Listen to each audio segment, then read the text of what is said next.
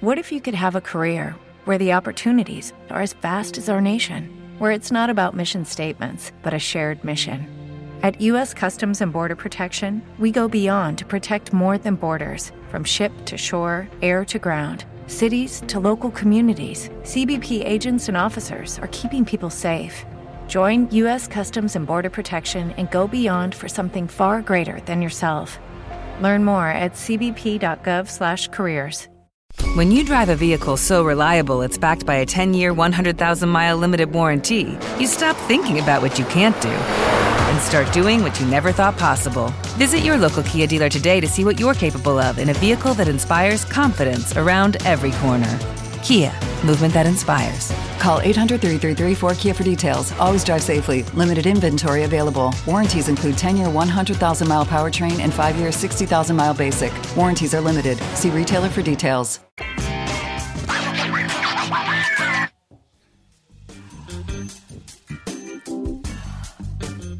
You're listening to Electrician Live with your host, Paul Abernathy.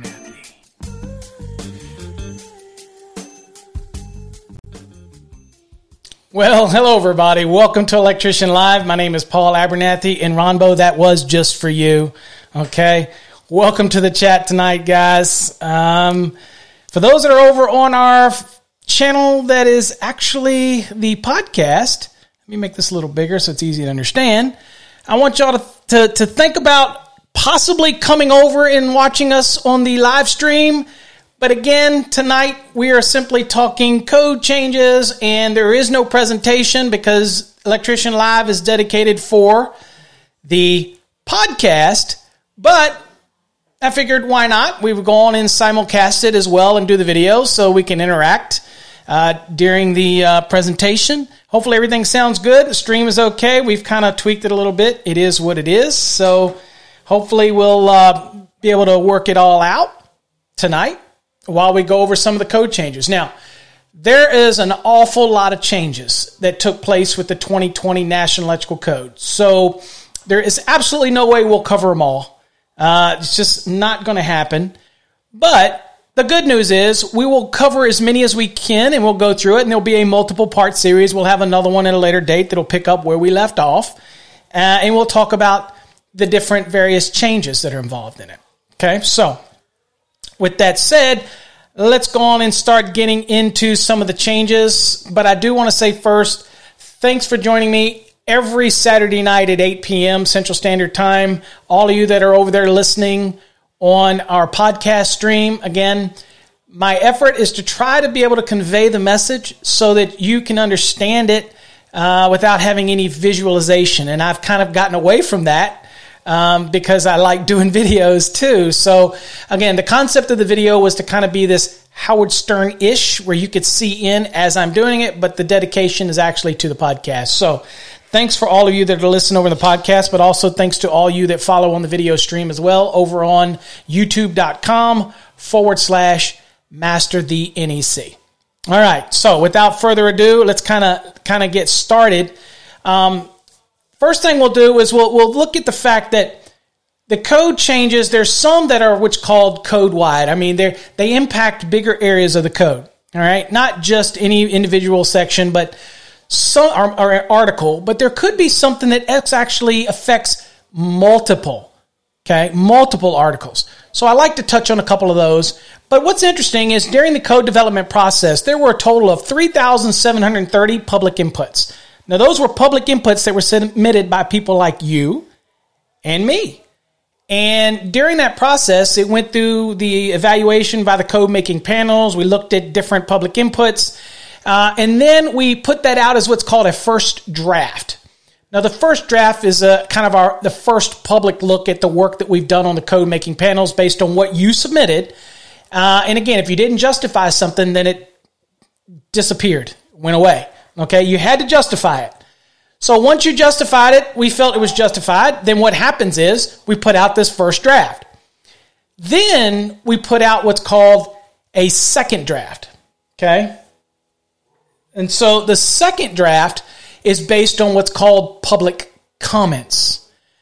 Now, public comments are comments on that first revision or that first draft. And so you get another shot at it, another shot at the pie, I guess. Uh, and then we'll put out after that what's called a second draft. Now, the second draft is going to be all of the information that was submitted during the public comment stage. Of course, we get another bite at it because then it goes to what's called a NITMAM, and the NITMAM is the is the is the notice to make a motion uh, to some change or something that they disagreed with based on the second draft or the public comment stage. And so it goes to another one. And then after that, it even goes to the correlating committee and they'll look at it again and make sure everything lines up good. So there's a bunch of stabs at this thing. So I think it's important to understand that there was, again, over 3,000 public inputs and then ultimately another 1,900 public comments that resulted in changes to the 2020 National Electrical Code.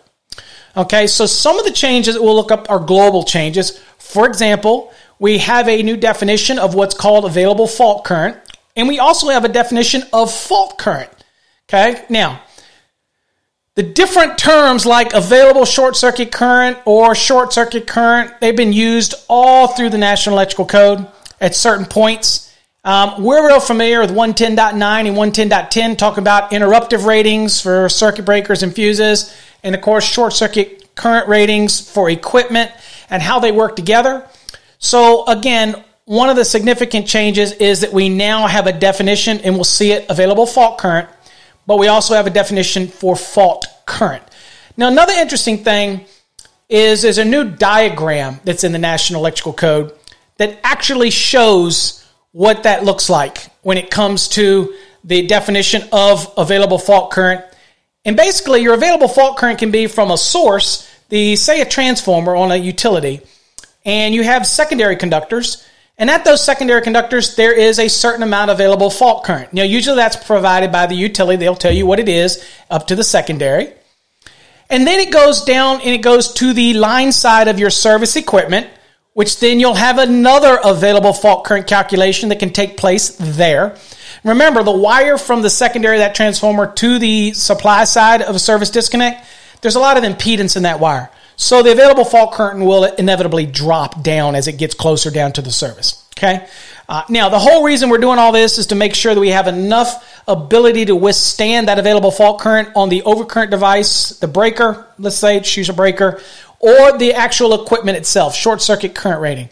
We want to make sure that it can handle it and it's not going to blow up in somebody's face.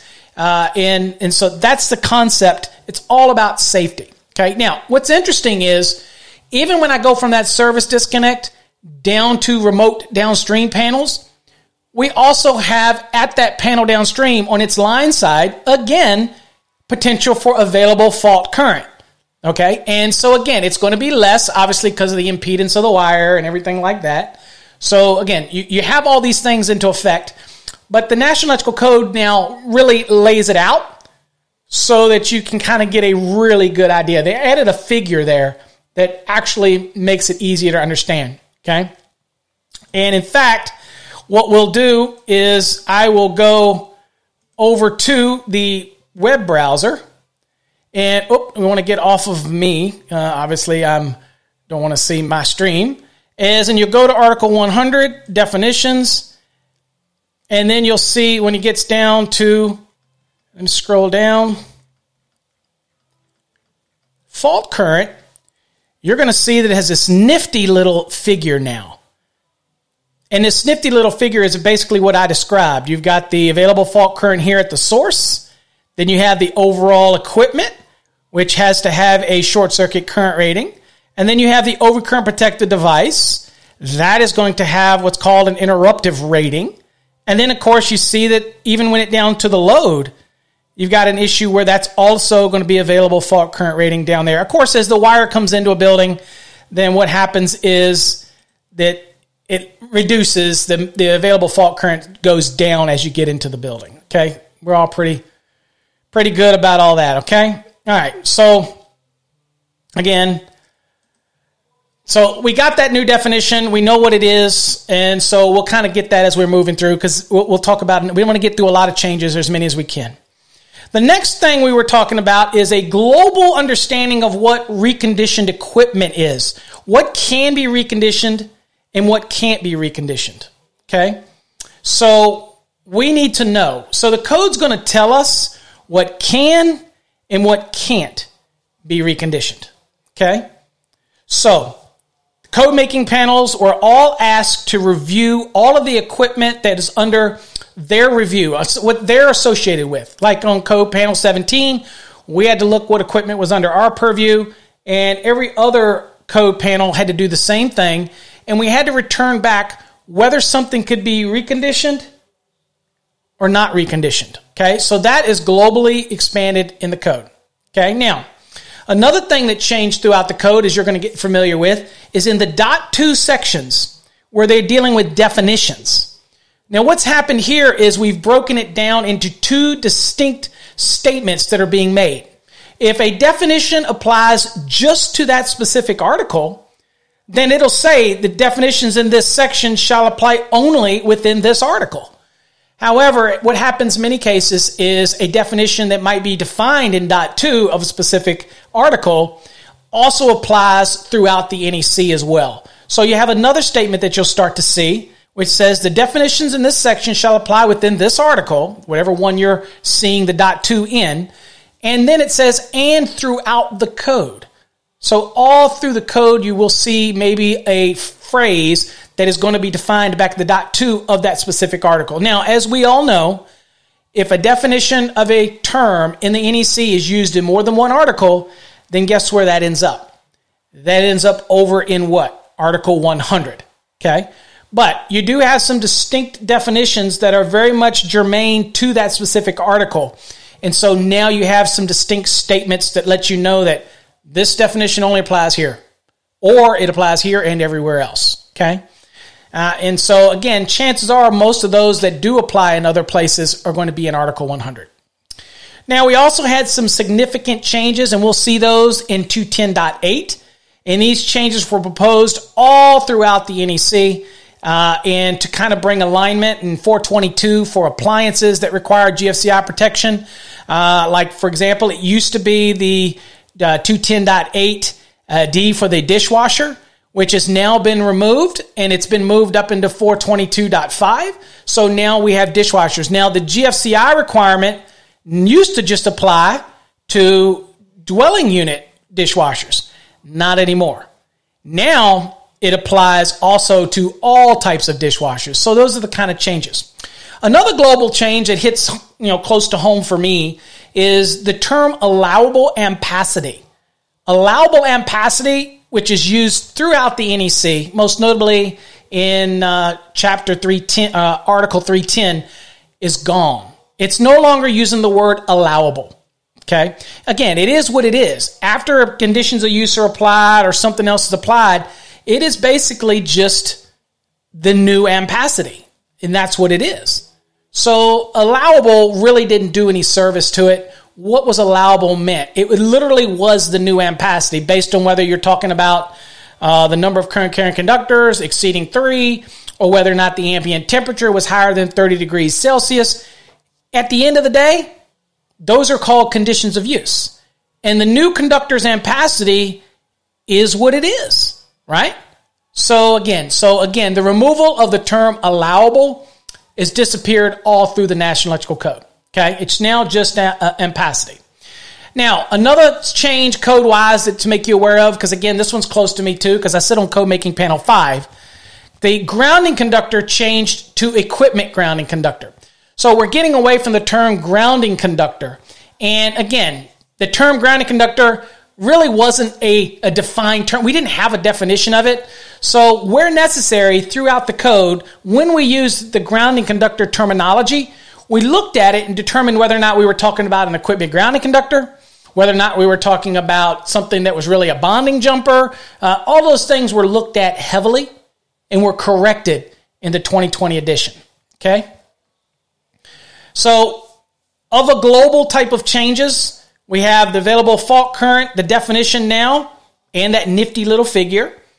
Uh, we're going to determine whether something's reconditional equipment or not. We talked about the definition, so we know that dot two of a specific specific article, whether or not it pertains, the definition of something pertains just to that article, or it was used in throughout the code in other areas. Um, we saw a very distinct realignment of GFCI requirements, and there's some significant changes with GFCIs. Uh, the term allowable for allowable ampacity is gone. It's just ampacity now. And of course, we cleaned up those grounding and bonding terms. Uh, those are kind of some global things. Now, for the 2020 National Electrical Code, we saw the introduction of four new articles into the code. Okay? Now, it used to be we'd have surge protected devices and lightning arresters were in 280, 285. They have been relocated. So now we have a new article, 242, and that is called over voltage protection. Now, clearly, it needed to be right next to 240, which was over current devices, right? So they're aligning themselves a little bit easier. That's under code making panel 10 that has the purview over 242. Uh, and of course, they're the ones that, that took everything that was in 285 and 280 and absorbed them into this new article. And it's broken down into different parts. Okay. So part three covered surge arresters and part two covered surge protective devices. And we have some significant changes when it comes to surge protective devices on one and two family dwellings now. It's going to be required to be uh, have surge protection at the service, okay? All right, so the next change is we have a new article dealing with medium voltage conductors and cables. Now, there was a lot of confusion in Article 310, especially when you got to 310.60, and it started talking about these duct banks and, and configurations, and so many people got confused because if I have 600 volt rated insulated conductors and I put them in the ground in raceways, I really wasn't doing a duct bank. And so that was basically just conductors put in parallel, if that's what you did, in the ground. Um, but you had all these figures and had all these references in 310.60. Well, good news. All those references to medium voltage or 2001 volts and up to 35,000 have now been removed. They are no longer in 310 anymore. It's its own Article 311, and it's very specific when it deals with medium voltage conductors and cable applications. Okay, so just remember that that is now its own separate article. The next thing that we see the introduction of a new Article 337, and that is for Type P cable. Now, this can come in an armored or an unarmored version. Typically, the conductors are copper and they're tin coated and you could have what's called a outer braid, metallic armor braid, or without, depending on the manufacturer. And it usually has an overall non-metallic jacket that's extruded over the whole assembly. Uh, this is a unique type of cable assembly, um, and so this is Article 337, and now that deals specifically with a Type P cable assembly. Okay. And then lastly, the newest article, I guess I wouldn't say new article, uh, but it's Article 800, which previously only dealt with communication circuits, but no longer. Article 800 covers the general requirements for communication systems as a whole. And so the previous 800, which was just for communication circuits, that is now under Article 805. So you have 805 you have 820, you have 830, and 840. So that covers what? That covers communication, community antenna and television and radio distribution systems, network powered broadband, and premise powered broadband. All of that has a general requirements now under 800, and then it applies to 805, 820, 830, and 840 pretty much like what happens back in chapters one through four. We have general requirements. So again, I like this because now it gives us some, some teeth when it comes to installation applications for general rules. Again, Article 800 might reference other things like 300.4 for protection of conductors through bored holes uh, and things like that, or cables through bored holes. But at least we have a general requirement location now when it comes to 800. Okay? Now, moving into Article 90. And one thing that's important to us is the scope of Article 90. It tells us what we can have covered under the NEC and what is not covered under the NEC. All right? So revisions have been made to Article 90 to add two more items of coverage when it comes to what is covered by the National Electrical Code. Now, for years, people have been injured at marinas and docks, uh, and the people didn't know whether or not what was what was covered by the NEC. Was it the wiring all the way down to the pedestal, uh, or was it anything to do with the watercraft or the boats? Well, we know that it doesn't apply to the boats or the watercraft, other than floating buildings, which are basically dwellings on pylon or floating whatever. And we have rules for that in the code. But we just wanted to make it clear that the shore power that's supplied to ships and boats, in other words, they pull in and they connect to a pedestal on the dock, all of this, as well as any monitoring of leakage current in that system, is all covered by the NEC. Okay, so there's no question at all now who has purview over that. The National Electrical Code is going to, did I stutter? Is going to cover all the way down to the dock, down to the marina, down to the pedestals, and then when the boats or the ships come in, they can connect to the pedestals. The NEC covers everything up to that pedestal application. Okay? And 90.2b1 reveals that the installation in ships and watercraft, other than floating buildings, again, very clear, does not get covered by the National Electrical Code. We're only talking about shore power. That's what we're talking about, okay? All right, so again, um, all of those other things that, that, that are covered also by Article 555, again, changes intended for ships, boats, and other watercraft, again, all covered up in Article 555 when it comes to GFCI protection and what's going on down at that marina or boat dock or whatever. Okay? All covered there. Now, the new provision was necessary in here to do this because there was so many concerns about electric shock and drowning, ESDs are what they call them. Again, this had to do with leakage current from the actual watercraft or boat that was connected to the actual shore power. There was a concern over that. Interesting enough, uh, if I ask somebody whether or not you're more prone to die from drowning due to electric shock in freshwater or saltwater. Uh, when I do this in seminars, majority of the people will say saltwater because they think conductive. Well, interesting enough, you're more apt to be drowned due to electric shocking you and get uh, disoriented in fresh water than you are in salt water. Why? Because your body's made up of a certain amount of salt and saline. So when you're in the water, in the water around you, you have dissipation or gradients. And basically, it masks the differences of potential because current travels from differences of potential. Well, if you get into fresh water, then there's a vast difference of potential between you and the water. So chances are, because of that difference of potential, that you're going to have more chance of electric shock on you and drowning. So again, it's more risky. And when you look at the statistics online, if you go look it up, more people electric shock drownings take place in freshwater ponds and lakes than they do in anything to do with salt water. And again, it's due to the gradients. Okay.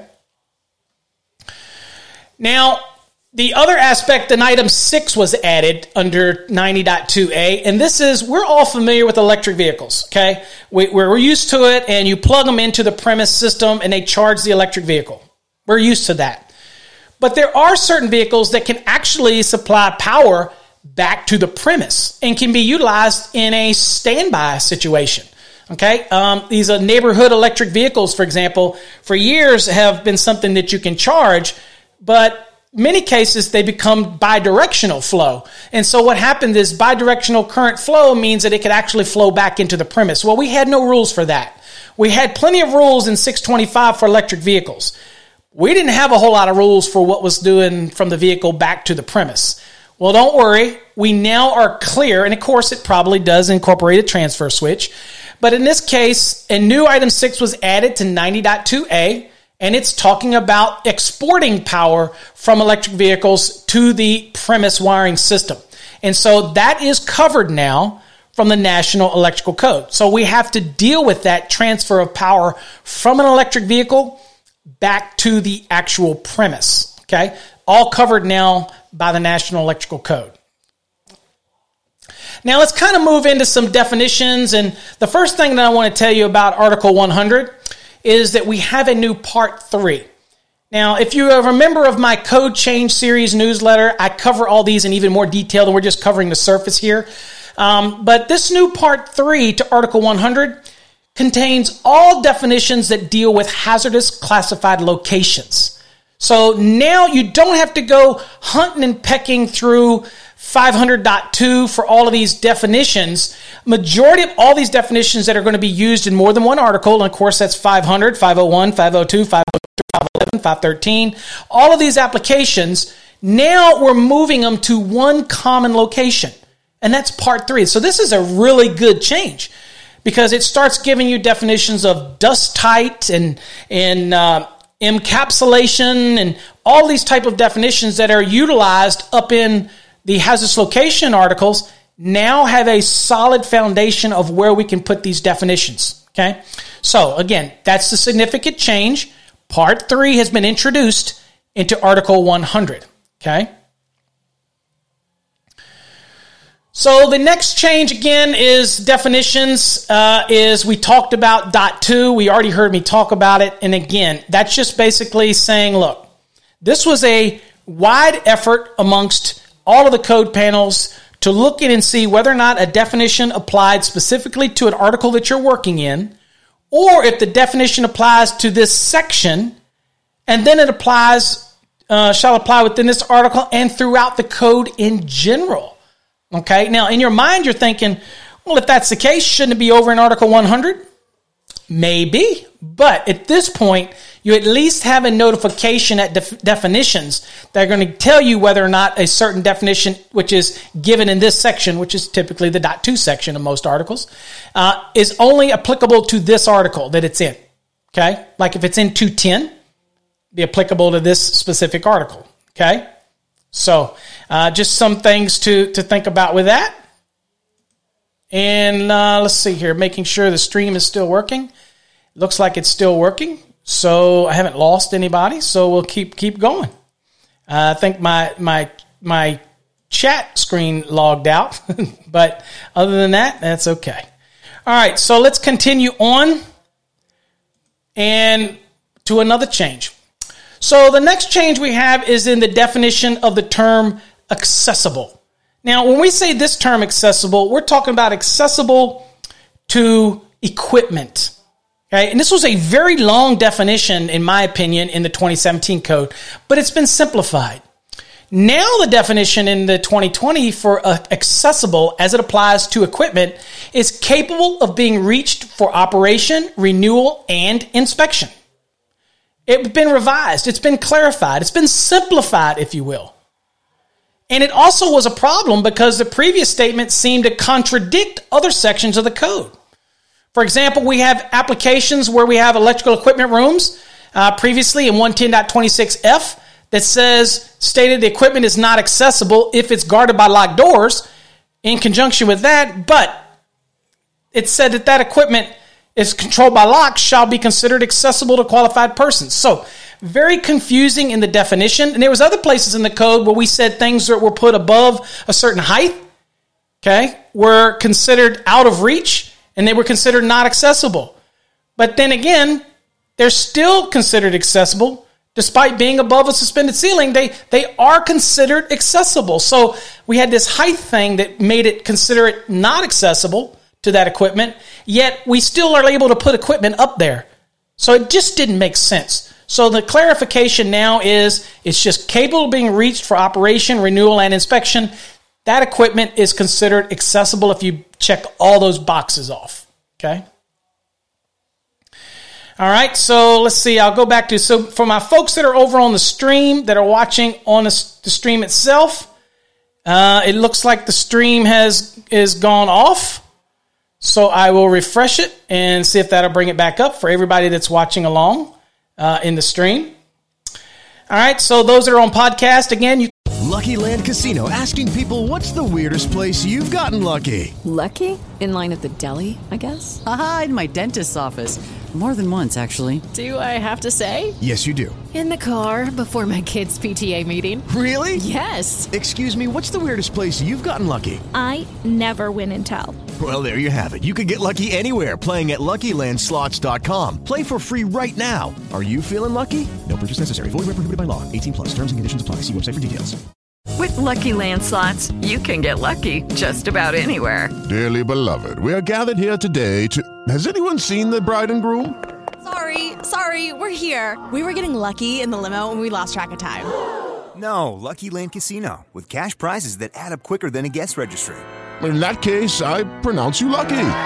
Play for free at LuckyLandSlots.com. Daily bonuses are waiting. No purchase necessary. Void where prohibited by law. 18 plus. Terms and conditions apply. See website for details. You could always go over and listen to the uh, watch it on the stream if you wanted. All right. So the next thing we're going to get into is some more definitions. How about supply side bonding jumper? So this is not a new definition, okay, at all.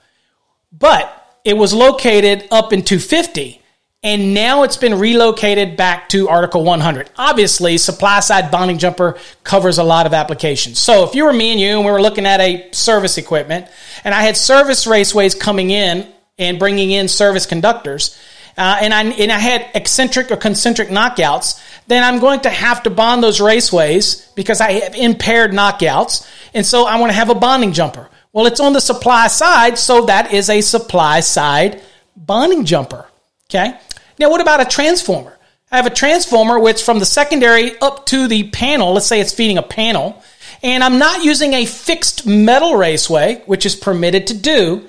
I'm using some flex or non metallic or something like that. Then I have to install in there a supply side bonding jumper. Okay, all the way up. All right. So again, there's certain applications. The definition of supply side bonding jumper is it's a conductor installed on the supply side of a service or within service equipment enclosures or for a separately derived system that ensures the required electrical conductivity between metal parts required to be electrically connected. And I, unless it's a fixed metal raceway between the transformer and the secondary conductors to the panel, then if it's flexible or it's non-metallic, then again, I'm going to have to supply a supply side bonding jumper there. Okay. So we have the definition of it. It's just been relocated into Article uh, 100 from 250.2. Ken, makes sense. Now, prior to the 2011 code, the term equipment bonding jumper was used in most locations describing a fault carrying conductor for a separately derived system. So all of that's been clarified, fixed, not an issue any longer. Obviously, the 2020 code, I think, is the most definitive edition so far. And of course, it should be. It's the 2020 edition, right? And so we'll go on to the next one. Dormitory unit. Dormitory unit has been defined now in Article 100. Now, we see a lot of references to dormitory unit in 210.52 okay? Because we have receptacle placements and, and, and branch circuits that go into dormitory units but we didn't really know what a dormitory unit was. Okay? So a dormitory unit is a building or a space in a building in which group sleeping accommodations are provided for more than 16 people, okay, so it's more than 16 people, so 17 and more, who are not members of the same family in one room or in a series of closely associated rooms under joint occupancy and single management with or without meals, but without individual cooking facilities. So, okay, so again, with or without meals, but it has to have a, it might have a cooking hall, but the individual you cooking are not in the actual dormitory units. Sounds like a dormitory to me. So again, definition of it um, probably derived from other examples like building codes and things like that. But now we have our new definition. And why is it so important? Because dormitory unit is used in no less than four other articles within the National Electrical Code. So it only makes sense that it's here in Article 100. Okay? The next thing we'll look at is equipotential plane. And we have a definition of equipotential plane. It was relocated and it was defined in 682. Uh, and it was moved now all the way back to Article 100. And it's accessible conductive parts bonded together to reduce voltage gradients in a designated area. Okay? So we all talk about equipotential planes when we're talking about uh, around bodies of water. Um, we talk about it also in agricultural. Okay, so you know we still have the definition in 547 for equipotential as it applies specifically to agricultural buildings. You know, cows don't like to give out milk when they feel a shock, okay? Differences of potential they don't like. So what we do with an equipotential plane is literally connect everything together and mask it so there's really no voltage gradients. And if there's no voltage gradients, you can't get rid of the voltage that's on the earth uh, and things like that. But if you put an equipotential plane in there, then again, it's like me touching you, we're at the same potential same concept here. All the metal parts are at the same potential. When you have differences of potential, that is when current will flow, and that's when you can feel the difference. Okay. But for me and you, we have a definition of equipotential plane. It's been added to Article 100. Okay. Now, remember what I said about that fault current and available fault current? We do have new definitions of those. So they were added to Article 100. So again, you also have a new informational note then associated figure. And that figure is what we showed you just a minute ago. Uh, or a little while ago when I showed you the, the actual flow and where the available fault current was. Uh, and all of that's important again, depending on the equipment, if the code requires that it have a certain uh, available fault current rating. Okay? So it can handle it. All right? And all of this definition for fault current and available fault current is really key to basically harmonizing with NFPA 70E. Okay. And so that's kind of how this all took place. All right. And so, what is the definition of available uh, of fault current? The code says the current delivered at a point on the system during a short circuit condition. That's fault current. So, what's available fault current? It's the largest amount of current capable of being delivered at the point on the system during a short circuit condition. So I have a short circuit at that point on the system. What is the available fault current? So if we have the source, which let's say is doesn't matter with AC or DC, I have a source, say a transformer. Secondary conductors, available fault current at that point. Then you have conductors that carry it into the building and connected to the overcurrent protected device. At that point, you have another available fault current point. Okay. And then when it goes from that panel down and out to the load, you have another available fault current potentially downstream at that low load. Okay. Why is that? Because we could have a piece of switch gear, for example, that has a, a main uh, overcurrent protected device, but also the code might require for like industrial control panels to have the available fault current and all the ratings at that location. So you have to be aware of the scheme of this fault current and so that we can calculate what the available fault current is. The good news is there's apps on your phone now that as long as you know what the available fault current is, say at the secondary of the transformer, then depending on the length of the conductors, I can calculate it out with just a few clicks and be done. Also, a note was added in there, an informational note that basically tells us that the utility is going to provide us with that available fault current up to the point where they leave off their system. Now, I don't know that that's always the case because it used to be like pulling teeth to get them to give us anything.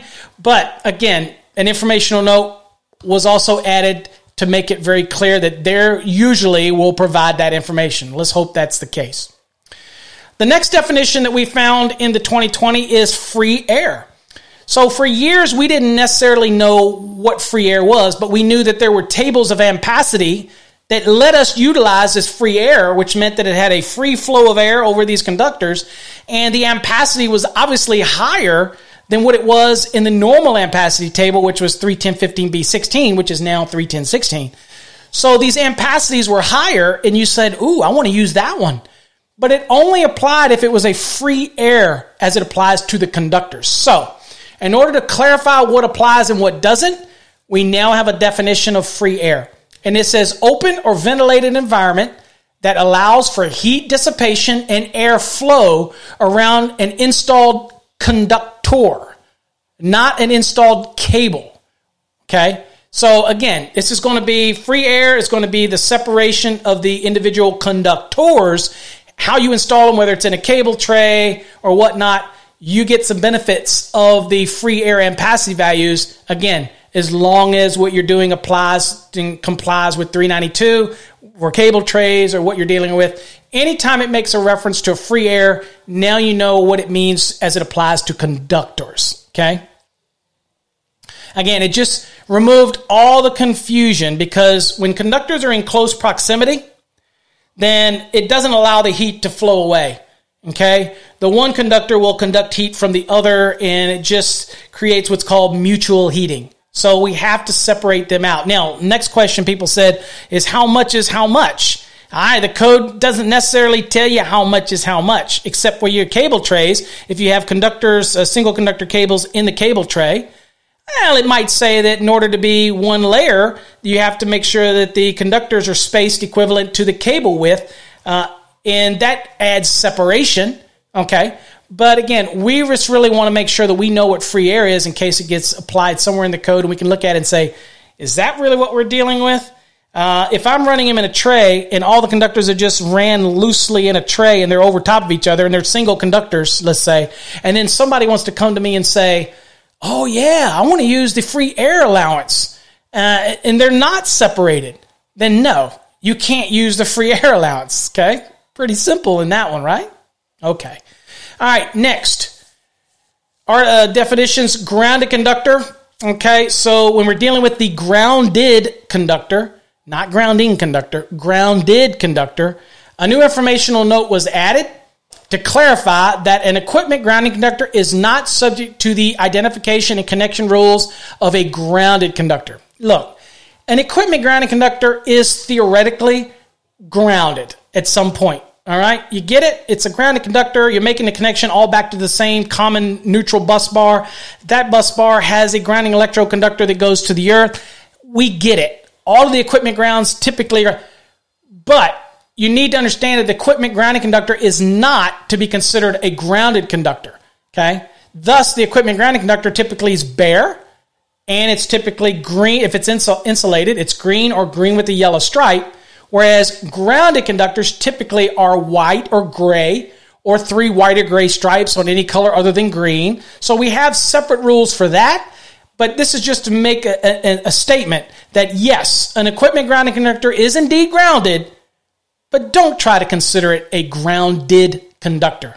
Trust me, you don't want to go there, even though many people will argue that an EGC is intentionally grounded. Okay? Okay. Yeah, again, it is not. And the other thing is an equipment grounding conductor is not a circuit conductor. It's a safety conductor. It runs with the circuit conductors. Okay?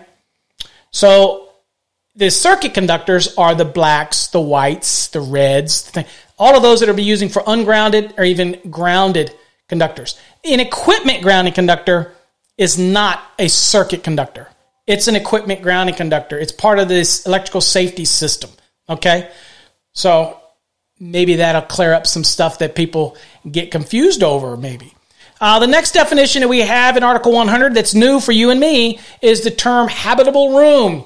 Woohoo! I don't even know if I have a button for that anymore. Hold on. We have a new one. All right. So what that means is anywhere in the code that makes a reference to habitable room, we now have a definition. We know what habitable room is. It is a room in a building for living, sleeping, eating, and or cooking, but excludes bathrooms, toilet rooms, closets, hallways, storage or utility spaces, and similar areas. So now, anywhere in the National Electrical Code that makes a distinct reference to habitable room, we now have a definition of what a habitable room is. Okay, so this was added to Article 100. Now, where did we get this? It's kind of the same term that was in the NFPA 5000 document, which is the Building Construction and Safety Code. Uh, and in order to keep consistency, because again, this is an NFPA document, and of course, NFPA 70, the one we're talking about, is also an NFPA document. So harmony is a good thing. All right. So the next change we have is the term island mode. Okay. Now, island mode is an operational mode for standalone power production equipment. And we also have a definition for power production equipment other than utility. Because so that could be um, a flywheel, that could be, um, uh, let's see, that could be a PV, that could be wind generation, uh, all of that. Okay. Round two. Name something that's not boring a laundry? Ooh, a book club. Computer solitaire, huh? Ah, oh, sorry, we were looking for Chumba Casino. That's right. ChumbaCasino.com has over 100 casino style games. Join today and play for free for your chance to redeem some serious prizes. ChumbaCasino.com. No purchase necessary. Full prohibited by law. 18 plus terms and conditions apply. See website for details. It is Ryan here, and I have a question for you. What do you do when you win? Like, are you a fist pumper? A woohooer, a hand clapper, a high fiver. I kind of like the high five, but if you want to hone in on those winning moves, check out Chumba Casino. At ChumbaCasino.com, choose from hundreds of social casino style games for your chance to redeem serious cash prizes. There are new game releases weekly, plus free daily bonuses. So don't wait. Start having the most fun ever at ChumbaCasino.com. No purchase necessary. VGW. Void were prohibited by law. See terms and conditions. 18 plus. type of stuff could be all considered a power production equipment. Okay, so we do have a definition for that as well. But when we're talking about the island mode, it's just the ability for something to operate uh, either as an isolated, you know, microgrid or at a multi-mode inverter or as an interconnected microgrid. But it can disconnect itself from all of that and run in its own mode. Okay, basically like an island. You with me? By itself. So the definition is the operational mode for a standalone power production equipment or an isolated microgrid or for a multi-mode inverter or an interconnected microgrid that is disconnected from a electric power production and distribution network or other primary power source. The ability for it to stand alone, okay? That is what's an island mode, okay? Now, an informational note was added says isolated microgrids are distinguished from interconnected microgrids, which are addressed in Article 705. So 705 is going to deal with the interconnected microgrids, whereas a microgrid which has maybe PV and another like a wind generation, it's standalone, it's separate away. Okay, that would be an isolated microgrid. Okay. Uh, let's see, what else do we have? About all I want to cover on that. Labeled. Article 100, dealing with label, a new informational note was, was added explaining that even though a section of the NEC may require a product to actually be labeled, it is common practice to have the label, the symbol, or other identifying mark applied to what? The smallest unit container. When does this come into play? I might have fittings and I don't have the mark or label on the fittings, okay? But I can have it on the container that holds the fittings, okay? So, all through the code, there was different things that addressed it, that was dealing with things that were not only just, say, listed, but also were required to actually be labeled. So they'll say listed uh, and labeled or both, okay? And a good example of this, again, is is wire binding devices. Many people refer to them as wire nuts. That's a trademark of Ideal. Okay. And you make connectors up together. Okay. They're required to be listed and labeled, but they're too small. You wouldn't get that on there. That's okay. Put it on the packaging. Perfectly fine. Okay. All right. Now, talking about reconditioned, Article 100. Now we have a definition of reconditioned. And again, this is going to attempt to make it pretty clear in what we have to do with all the other marking requirements that we have in 110.21. Okay, so the new definition for reconditioned was added in Article 100. Uh, and an informational note that reminds us that, hey, guess what? The term reconditioned, if you ever see the term rebuilt, refurbished, or remanufactured, guess what that's slang for? Reconditioned. Okay? So, all throughout the code, we've had changes to whether it's switches, receptacles, switch gear, panel boards, circuit breakers. We now have definitions. Uh, well, I shouldn't say definitions. We now have direction within each one of those specific articles to whether or not something can be reconditioned or it cannot be. And the code will tell you that now. That was a big debate during the NITMAM stage of the 2020. But again, for example, GFCIs, AFCIs can't be reconditioned, for example. All right. And it states it in 210 that can't take place. All right. So again, all of this also aligns with NEMA policy on reconditioned equipment. And in their policy, and I used to work for NEMA, we will tell you what is recommended because NEMA is made up of manufacturers. And so, again, they sit on certain code panels. So, all of this came in in order to be able to make it clear what can be reconditioned and what can't be reconditioned. Okay. Um, let's see if I'm going to. I know I'm getting behind. So uh, the next thing that was added that I'm going to talk about is 110.12c cable and conductors. That was added in the scope of mechanical execution of work. And again, we had re- requirements in chapter 7 and chapter 8 dealing with this communication cables and conductors as well. So a new subdivision was added to 110.12, and that was C, and it's titled Cables and Conductors. All right, and it's been added now to 110.12, which again, the overall title of that is Mechanical Execution of Work. Okay. So includes relocating the requirements that used to be up in dot 24 sections from communication articles to in chapter 7 and 8 generally gives us those general requirements so we're going to be okay with that now Conductors and cable supporting concerns about damage are addressed in both 110.12c, but guess what? Remember, we said we had the new Article 800 and we were talking general? So now we have provisions under dot 24 as well in 800 dealing for those communication applications. All right. Now, neat and workmanlike construction and people putting that in is in the eye of the beholder. Again, as long as it's code compliant, it works. Again, what looks beautiful to some people might not look so beautiful to other people. But again, if it's compliant and it goes in, again, beauty is the eye of the beholder, right? So again, this one right here was simply trying to bring in some allowances uh, into this uh, 110.12c. Uh, for example, talks about things like uh, cables and conductors are secured by hardware such as straps, staples, uh, hangers, etc., uh, designed not to damage the cable. It also reminds you that you have to comply with all the rules in 300.4 and 300.11. That's the location above suspended ceilings.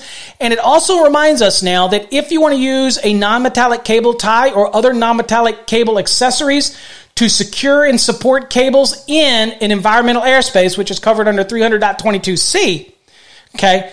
If you're going to do that, for example, I can have MC cable above a suspended ceiling in an environmental airspace if it's being utilized as that. That's a whole different story. But they have to have low smoke, heat release, uh, low smoke and heat release properties on those cable ties if I want to use them on the MC, let's say that's up in, or if I want to use it on any, let's say, cable assemblies that are up there, or maybe the smaller stuff that is rated for plenum that would be above the suspended ceiling. Okay, it's been evaluated for it. Maybe it's a CMP rating on it. Well, that's fine, but if I'm going to tie it up with tie wraps, which is pretty common, then you just have to make sure that they have a listing for use in that environment. They're listed for low smoke and heat release properties. Okay? Then you're okay. Uh, the next change is 110.14d. Now, this caused a lot of turmoil for people in the 2017 code, and this was the torquing requirement. Now, previously, it required something to be calibrated or a calibrated torquing tool.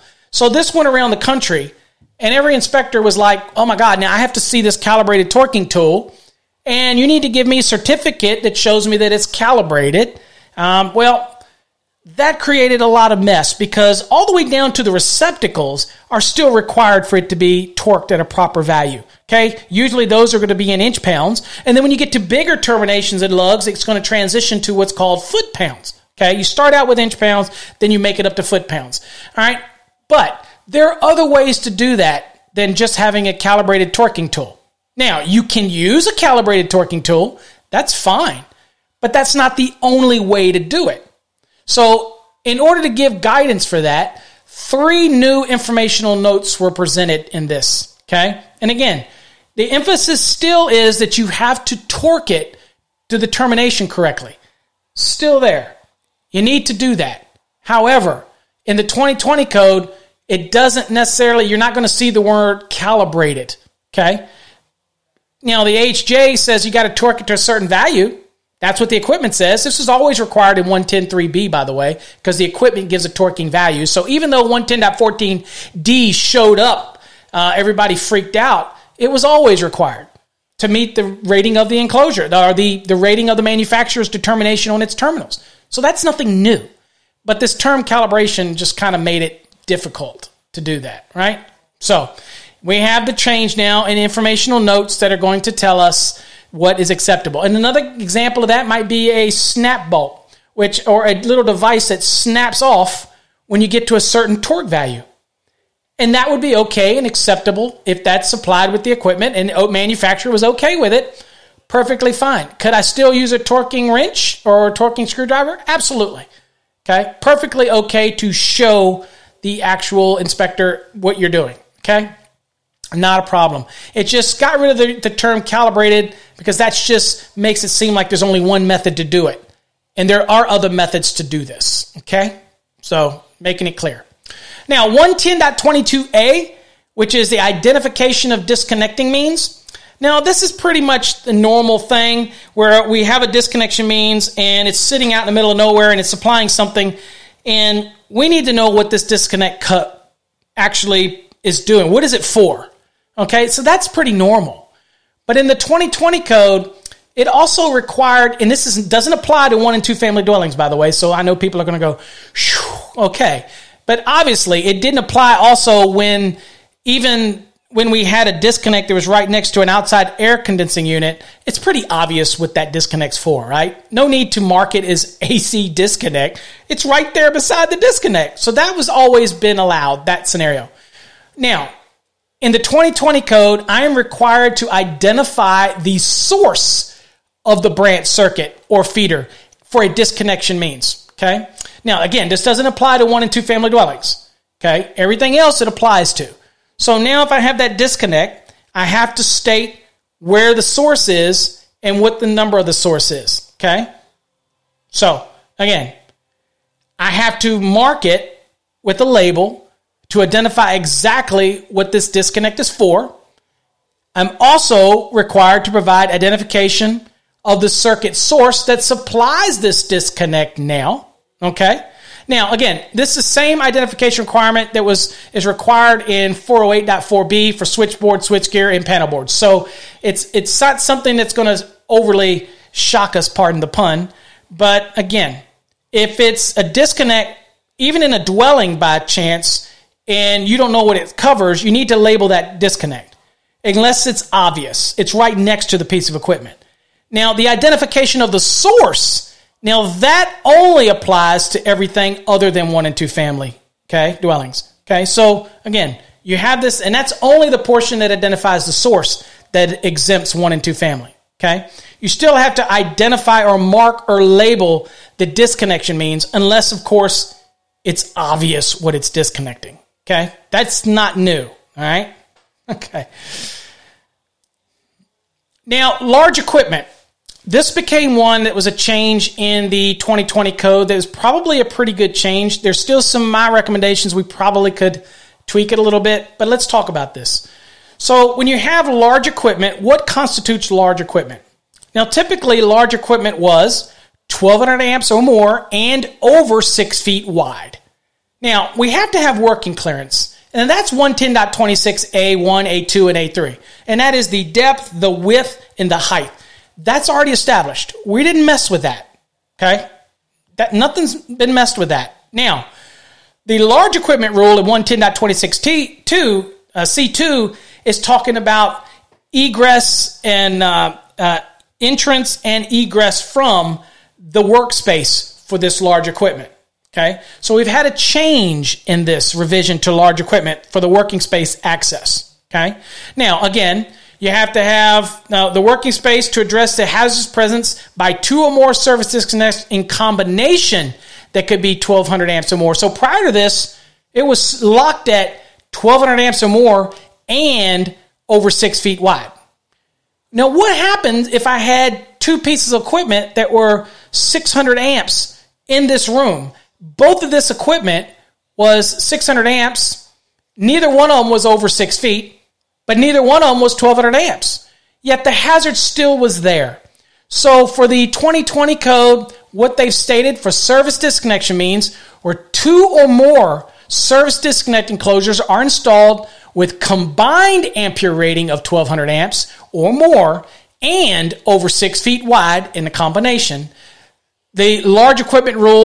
With the Lucky Land slots, you can get lucky just about anywhere.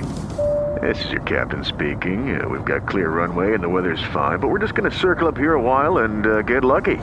No, no, nothing like that. It's just these cash prizes add up quick. So I suggest you sit back, keep your tray table upright, and start getting lucky. Play for free at LuckyLandSlots.com. Are you feeling lucky? No purchase necessary. Void where prohibited by law. 18 plus terms and conditions apply. See website for details. With Lucky Land Slots, you can get lucky just about anywhere. Dearly beloved, we are gathered here today to. Has anyone seen the bride and groom?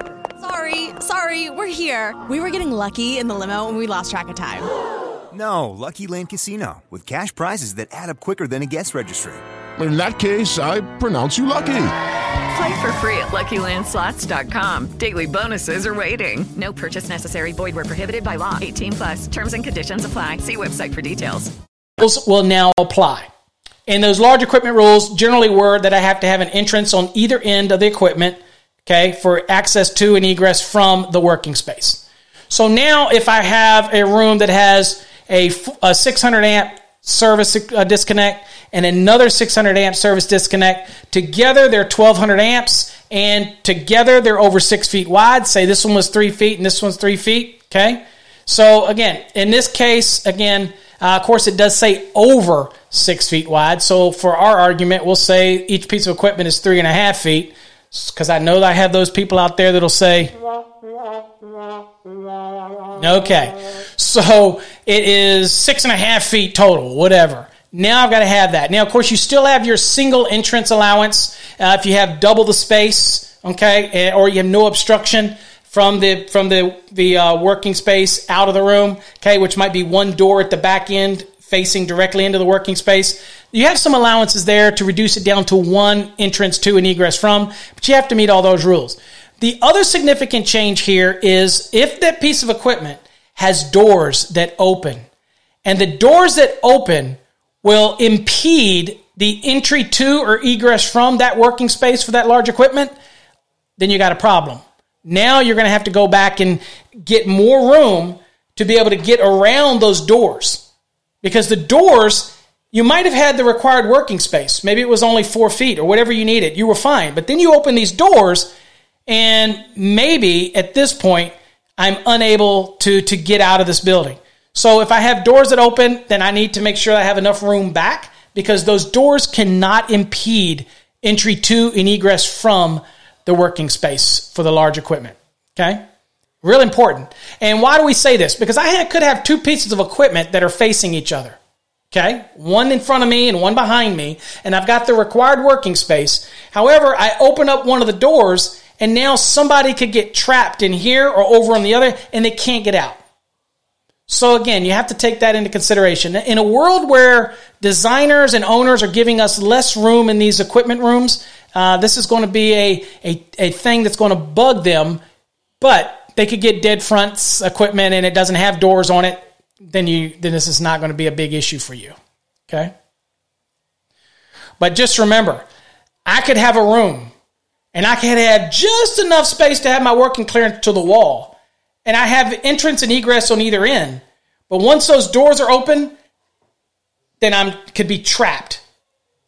That's where this rule is going to come into play. Okay?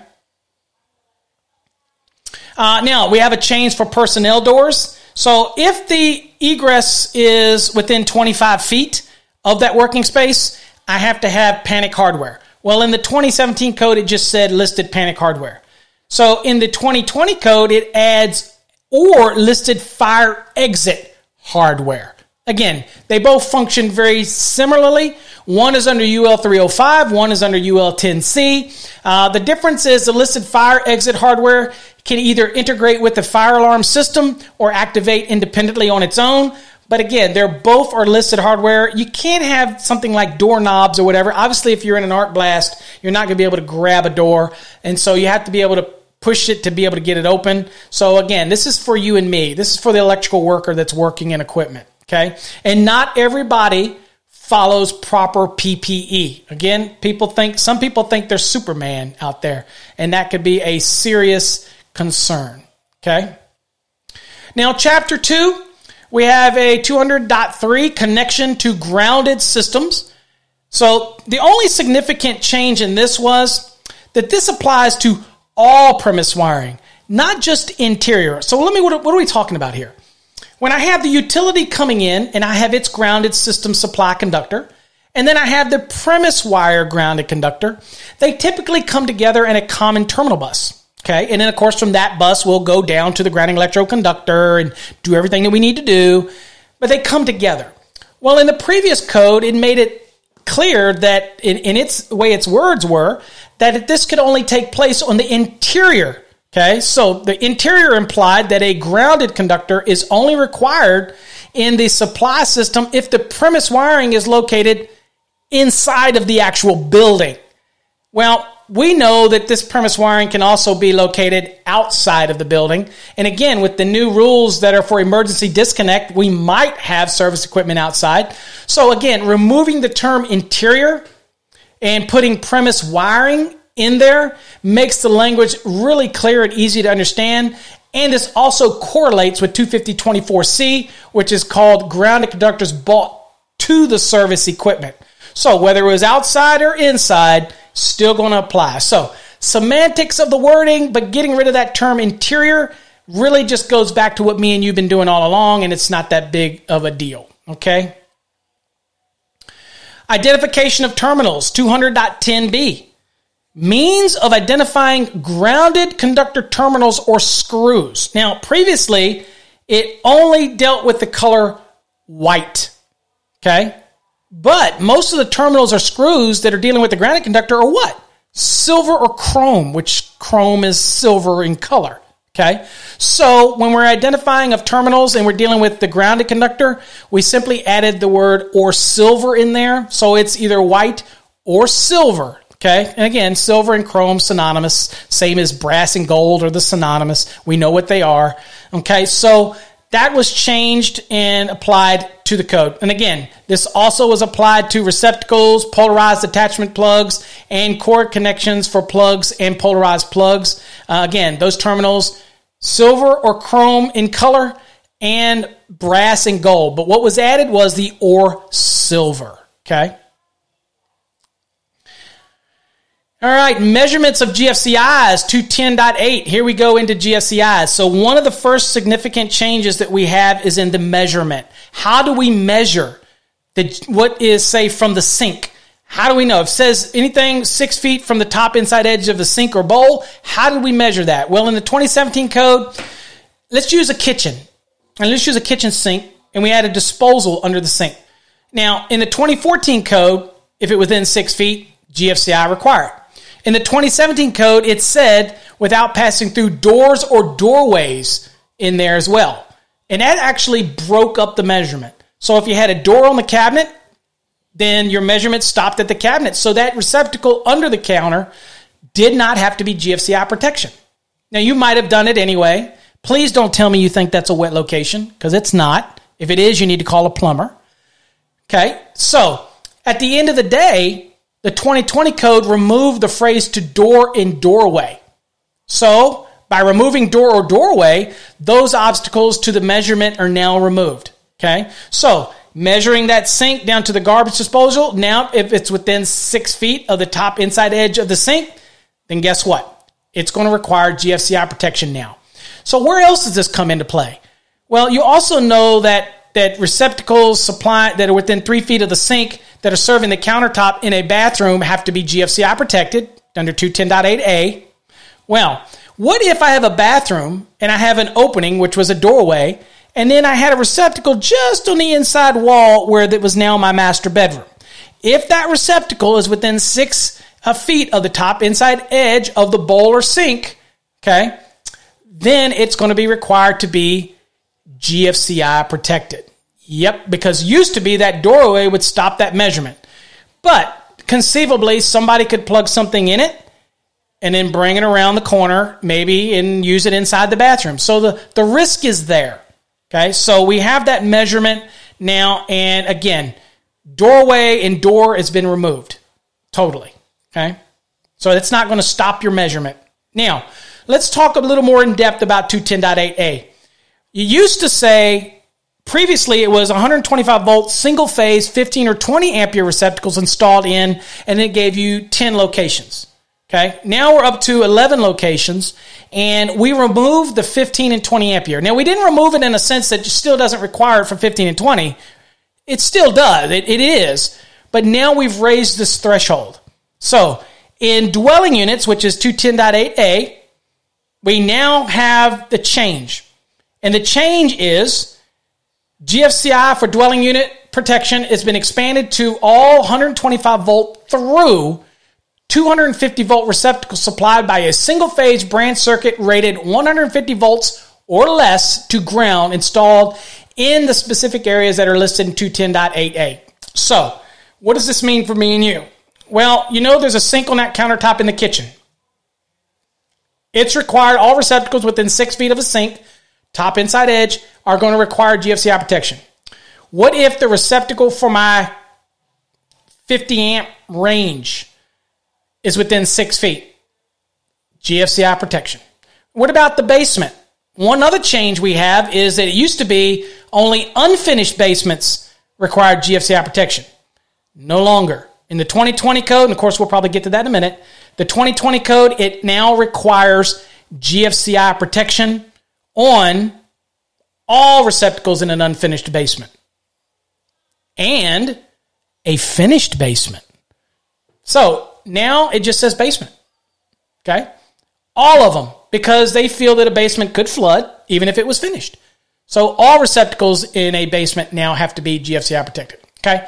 But the big point here is it covers all receptacles. Doesn't matter the amperage range when it talks about the dwellings because they're going to be pretty limited anyway. And they're going to require the GFCI protection now in a broader range. It's not no longer just 15 and 20 ampere at this point. Okay? So 210.8A5, which again was that one we just talked about, basements. Again, doesn't matter anymore whether it's finished or unfinished. Doesn't matter. It has got to have GFCI protection on all receptacles, 125 volt through 250. Okay? Now, the argument was that if you had a conductive floor surface, it didn't matter whether it's finished or unfinished. Uh, you still could have prone to moisture and the bad flooding and all this. And okay, and so again, my question is, where is this going to stop? If I've got a slab on grade and I'm in a flood area, are you now going to soon make me require GFCI for my all my receptacles on the first floor? Well, not yet, but it could be coming. All right, so the next change is 210.8 A11. Now, this is GFCIs for indoor damp and wet locations. So, if it's an indoor damp or wet location in a dwelling unit, it's going to require GFCI protection. Okay? So, covers the areas in the damp or wet locations uh, and this also reaches out to cover all of those locations that are that are not within six feet of a sink, a bathtub, or shower area. So if I have, let's say, a, come into a mud room with a drain in the floor and it has a, a sprayer there that I use to wash the dog, then it can conceivably call that a damp or even a wet location. And then any receptacles that would be in that location would have to be GFCI protected because kind of where it's where it's driving in that application. Okay. Now, again, this could apply to a mudroom which doesn't have any sink to measure within six feet of. Okay. But if you wash dogs in there, it has a sprayer in there. Um, I think if it's just tiled floor and you call it a mudroom, but I don't see anything that can have water, then I'm probably not going to call it a wet or a damp location. But if I have a, a, an ability in there with a floor drain, and it's uh, not all mudrooms, by the way, have floor drains, just so you know. And again, and there's a way to spray water or something in there uh, then I might classify that, or an inspector might classify that as an indoor damp or wet location, depending on the condition uh, that's applied. And so then that's going to require it to have GFCI protection. Now we're going to go over to 210.8b, other than dwelling units. So now we're out of dwelling units and we're in other than dwelling units. So there's new GFCI requirements for non-dwelling units were added. For damp locations was added now. It used to have wet, but now it added damp. Accessory buildings. Now, we had that in dwelling units for garages and accessory buildings. Okay. They were an additional building to the dwelling unit, requires GFCI protection. Well, now in other than dwellings, you could have other than dwelling application, commercial building that has an accessory building. Now it's going to require GFCI protection. Okay, it's very similar to what we would have in a dwelling unit application. Accessory building, probably no different either way. Okay, it's just a building to put stuff in for accessory building, right? Um, now, also, what we're going to see in 210.8b is the addition of laundry areas are now required to be applied. Okay. So the laundry area rule is going to be applied, and that is going to be 210.8B11. Oh, I should have told you. The accessory building one is 210.8B8, and the indoor damp location requirement is going to be um, 210.8B6. Okay. And that was added to the indoor wet location was already there. Wet was already there, but they added the damp to that. Okay. And then, of course, the last one that they added was 210.8B12. Now, this was dealing with bathtubs and shower stalls. Kind of like what we have in dwelling applications, but again, there's a lot of commercial buildings and office buildings that have separate bathtubs or shower stalls. I don't know about the bathtub, but I know they have the shower stalls. Okay, so they exist in commercial and industrial type facilities as well. They have locker rooms and, and, and things like that. So, um, why not have a separate shower stalls or bathtub area? Okay. So, GFCI protection is now added to receptacles installed within six feet of the outside edge of non dwelling unit bathtubs and shower stalls. You knew it was coming. And so there you go. Now, in 210.8b2, which deals with kitchens, we did have something that was added to this in order to make sure that it covers other types of applications and other than dwelling listings like ice cream parlors, coffee shops, smoothie stores, um, uh, cookie shops, all of those things that have those typically stainless steel countertops and things like that, which wouldn't have fallen under the rules for kitchen so again, all receptacles in a kitchen and other than dwelling is going to require GFCI protection. But because it wasn't a kitchen or didn't meet the definition of kitchen, it didn't require it. Okay, well, get ready. We have a change. So additional language was added to clarify that areas not defined as a kitchen with a sink and permanent provisions for either food preparation or cooking or is important because it could be just food preparation and no cooking at all, which is typically like something in a Starbucks. Okay. If that's the case, then the potential for shock is there. So now you're going to have to have GFCI receptacle applications in 210.8b2. Okay. Same potential shock hazards there, even though you don't have permanent cooking. Okay. So there you go. Now, 210.8d, which was GFCI protection for specific appliances. Now, in the 2017 code, that said dishwashers, and it was for those in a dwelling unit. That's been removed and moved to 422.5A7. So that's been removed uh, up into Code Panel 17's purview, which is what I'm in, and we've taken control over that. Now, the GFCI requirement isn't just for dwellings anymore. It covers all dishwashers. Why should we just say for dwellings? It's all of them, okay? All right, and so again, that has been done and, and been removed. So now what 210.8d is going to give reference to 422.5 and talking about the different types of appliances, okay? And up there is where we're going to cover what requires GFCI protection and what doesn't, okay? So, Basically, that's a bridge between 210.8d to the GFC requirements in 422.5. So that's how we're making that, that connection, if you will. Okay. Uh, the next thing would be 210.8e, GFCI for equipment requiring servicing. Okay, so this was one that kind of melded together. You know that you have to have a receptacle within 25 feet in other than dwelling applications of the actual service equipment. Okay, we have to have receptacle, and it has to be in the same area. All right, doesn't apply to dwellings, but it does apply to other than dwellings, right? So you have to have that. Well, we also remember we had to have a receptacle that was for the HVAC application. So within 25 feet. Okay, so we harmonized those into 210.63 So this reference in 210.8e is letting us know that GFCI protection is now required for all receptacles required by 210.63, which covers what? The HVAC equipment now, uh, indoor service equipment. That's again that receptacle within uh, 25 feet of the service equipment. And indoor equipment requiring dedicated equipment space. So if I have a dedicated equipment space and I have a receptacle for that equipment, that it's going to require GFCI protection on that receptacle. Okay, so that's all covered. And again, this has to do with uh, receptacles located up to 25 feet from the equipment. That discourages the use, obviously, of extension cords. Uh, and that's something we've had in the code for quite a while. But now we just have one statement under 210.8e that's telling you, hey, all those locations in 210.63, GFCI protection is going to be required for those receptacles. That's what this rule is basically saying. Okay? Now, this is the one that's going to cause people to, I don't know, um, this was based on a single death that took place, right? Uh, so a death took place, and that's what kicked this one in. And what it is, is GFCI protection is now required on dwelling unit outdoor outlets supplied by a single phase branch circuit rated 150 volts or less to ground and 50 amperes or less.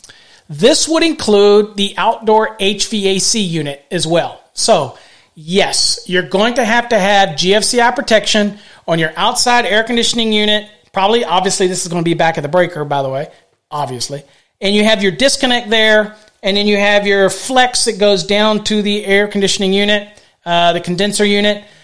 That whole thing is going to have to be GFCI protected now um, under the 2020 National Electrical Code. This resulted from one that, by the way, was faulty wired anyway, but somebody was working on it and got electrocuted. So now you're going to have this requirement. Now, this does not apply to lighting outlets outside. Okay, this is not applying to those.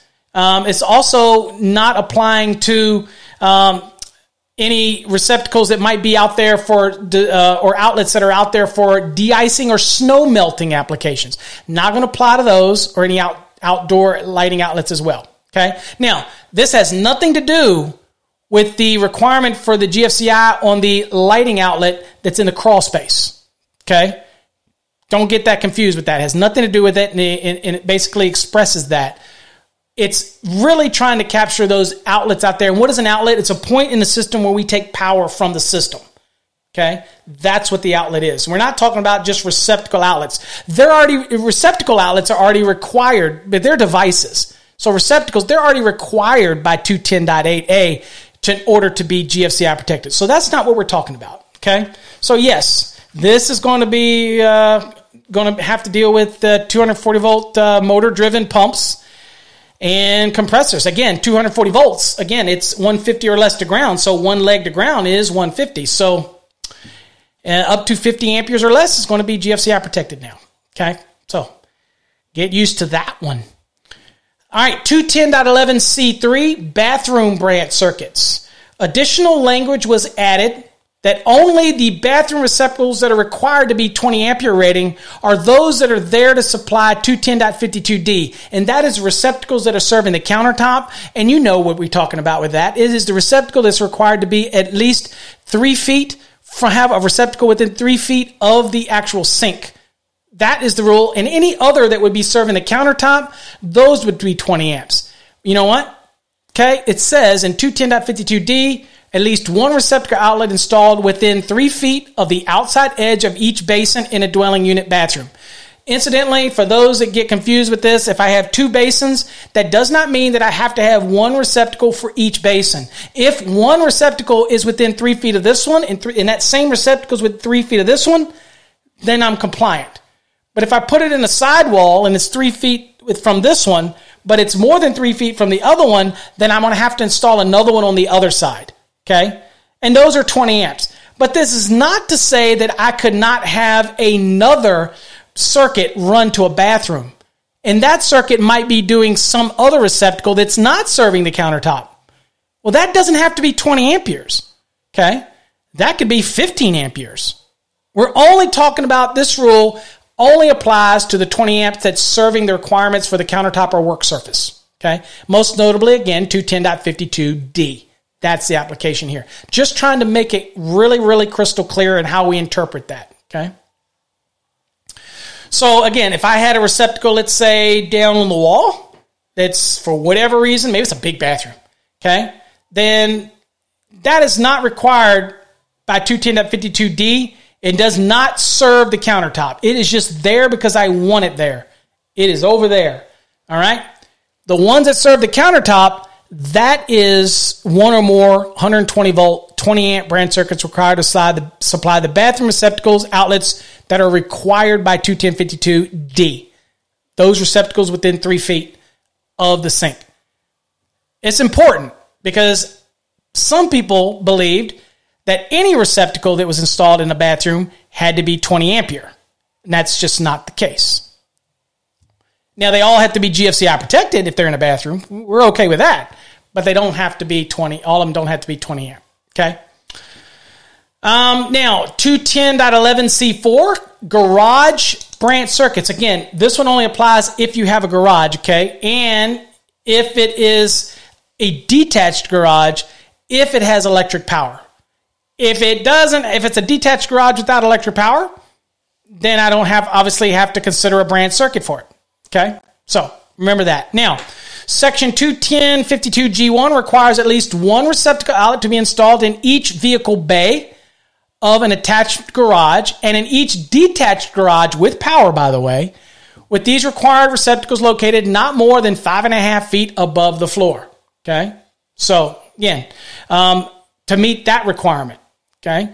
Garage receptacle outlets not required by 210.52G1 do not have to be supplied by a dedicated 120 volt 20 amp branch circuit or even be supplied by a 20 amp rated branch circuit at all.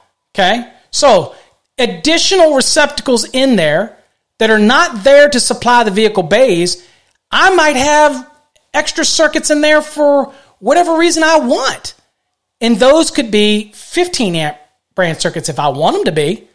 As long as I meet the general rule, the additional stuff I add is just additional. Okay, I've met the code already. So that's just what it was trying to, to clarify and make it really, really clear. Okay, now AFCIs, again, a, a hot topic around the country when it comes to AFCIs, but AFCIs has expanded a little bit. So 210.12c, AFCIs for patient sleeping rooms and nursing homes and limited care facilities have been added. So AFCI protection has been expanded to the patient sleeping rooms dealing with the nursing homes or limited care facilities. And basically, it was added to the guest rooms and guest suites application as well. So all of that now is being added in the requirements uh, for AFCI protection. Okay. And talking about 210.12d, this is extension and modification okay, of a branch circuit and whether or not it requires the uh, AFCI protection. Now, guest rooms and guest suites of hotels and motels have been added to the areas that require GFC protection for extension and modification. So they were added to this rule when it comes to extension or modification of those branch circuits in guest rooms or guest suites of hotels and motels. So that's been added. So here's what it says AFCI protection is now required for dwelling units, dormitory units, guest rooms and guest suites of hotels and motels where branch circuit wiring is modified, replaced, or extended. So again, we're just adding on here. We had dwelling unit, we have dormitory unit. Now we had guest room and guest suites of mobile home and hotels. All gets added to that list when it comes to the extension and modification. Okay? And the reason is that, be honest with you, most of these locations. Hey guys, it is Ryan. I'm not sure if you know this about me, but I'm a bit of a fun fanatic when I can. I like to work, but I like fun too. It's a thing. And now the truth is out there. I can tell you about my favorite place to have fun Chumba Casino. They have hundreds of social casino style games to choose from, with new games released each week. You can play for free anytime, anywhere and each day brings a new chance to collect daily bonuses. So join me in the fun. Sign up now at ChumbaCasino.com. No purchase necessary. VGW. Void prohibited by law. See terms and conditions. 18 plus. Even in motels or hotels, guest rooms, guest suites, they're all like dwelling units, m- more or less, right? So again, if the rules should apply to dwelling units or, uh, or dormitories, then I guess it probably should apply to these as well. Okay. Now, by exception, AFCI protection is not required for an existing branch circuit conductors where extended not more than six feet and does not include additional outlets or devices other than splicing. Okay. Now, this is pretty important. Yeah, this applies even dwelling unit in all of them. If I've got a panel, and let's say I'm doing a service change, and or I'm doing a service up, uh, heavy up, or whatever I'm doing on it, all I'm doing is change it, but I didn't change any of the branch circuits, then I'm not required to increase those to AFCI protection under the exception because I didn't move the branch circuit. I didn't extend the branch circuit. I didn't add any outlets or devices to the branch circuit. All I did was change the panel. Now, what if I have to move that panel a couple feet? Well, as long as it's not more than six feet, and theoretically, the exception says, okay, if I'm not moving more than six feet, then in my mind, I'm not really extending and I'm not really modifying the branch circuit. Well, in reality, I, I, obviously I am at least up to six feet. But as far as the code's concerned, no, it's okay. You're doing it because you have to do it. You didn't really change the branch circuit as it goes into the actual structure, is if you will. Now, one thing that became very clear. Now, this also applies for an outlet. If I'm moving a wall and I'm moving a receptacle, but I'm not extending it, and I'm not more than six feet, and it's not adding any additional outlet or device to it, okay, then I'm okay. I don't have to change my whole scheme and put AFCIs in. This is important allowance. Now, in the past, people ask, where does the measurement come from? Does it start at the breaker, then you measure it up the cabinet, and then through the raceway or, or cable or whatever, over, and then down? No, the measurement is from the point where it leaves the, the cabinet to the other cabinet, for example, or other junction box. Or if it's a cabinet, panel board cabinet, where the panel board's been removed and now I'm going to use that as a junction box if you get away with that. At that point, I'm only measuring the six feet is between each uh, box. It's not measuring the conductor in the box. Okay? Important because if you were to add the conductors in the box, then the next thing you know, it, that six feet's not going to be very much. Okay? So again, the measurement does not include the conductors inside of the enclosure cabinet or junction box, only the portion where it leaves and enters different boxes. Okay? So that allows me to be able to move it. And as, you know, I can have splices in there in the box, in the junction box or whatever, and I'm okay. Perfectly fine. That is not considered, uh, you know, extending, okay, any type of branch circuits. You can agree to disagree, but that's what the code says. So I'm gonna I'm gonna do that. Move my panel, and maybe I'm gonna take all of those non-metallics into a big junction box, and then I'm gonna go with a a conduit from there over, and maybe it's just a small conduit, nipple, whatever it may be, and I'm going to run my conductors in there and get them out of there. Of course, we got to worry about number of conductors and arrays. So, you know, we got to worry about all that, but theory wise, I can move it over and I am not extending any of the of the branch circuit conductors and I'm okay up to six feet. All right. Now 210.15 reconditioned equipment. A new section was added that prohibits the recondition of GFCI devices, AFCI devices, and ground fault circuit protection. Okay. Actually, excuse me, not ground fault circuit protection, ground fault protection, GFP. Okay. So it really doesn't matter. GFCIs can't be reconditioned. AFCIs can't be reconditioned. And GFP devices or equipment cannot be reconditioned. Okay. So this is an example where several sections, different ones in the code throughout, gave permission to and against being able to recondition something. Well, obviously, the manufacturers of these devices came back and said, you know what? These are very sensitive electronic equipment. Okay. Nope. No recondition is going to be done on these. Okay. Now, there's a long list of what can be reconditioned and what can't, and, and I shudder to go through all of them, but I'll just kind of give you a rundown, if you will, of what can and what can't, because I'm sure we won't cover all of them. So, again, we cover this under 210.15 GFCI devices, AFCI devices, and GFP equipment. Can it be reconditioned? Absolutely not. 240.62 dealing with low voltage fuse holders and low voltage re- non renewable fuse holders? Absolutely not. 240.88A1, molded case circuit breakers, absolutely not. Your standard molded case circuit breaker that's in your panel, absolutely not. 240.88A2, low and medium voltage power circuit breakers, yes, with manufacturer's assistance, okay, guidance on that. 240.88A3, high voltage circuit breakers, yes. Again, notice a trend here. These are two high dollar items, but there are a lot of componentry involved in it. Yes, the manufacturers, with their assistance, could be uh, reconditioned. Uh, 240.88B1, low voltage power circuit breakers with electronic trip units. No, not going to replace those. Okay, not, I mean, not going to recondition those. You're going to replace those. Not reconditionable. Um, 240.88B2 for electromechanical protective relays and current transformers, yes, the manufacturers will allow you to recondition it. 240.102, medium voltage fuse holders and medium voltage non renewable fuses. Just think about fuses and what they are. The answer is no. They are not reconditionable. Receptacles, 406.3A, no. Not going to renew them. I know that people had, remember Katrina down there in Louisiana, and there's this, these devices and things that were floating all over the country that were in a flood condition. Absolutely not. Receptacles are not to be reconditioned. 406.7 attachment plugs, cord ca- uh, connectors, and flange surface devices? Absolutely not. Not going to be reconditioned.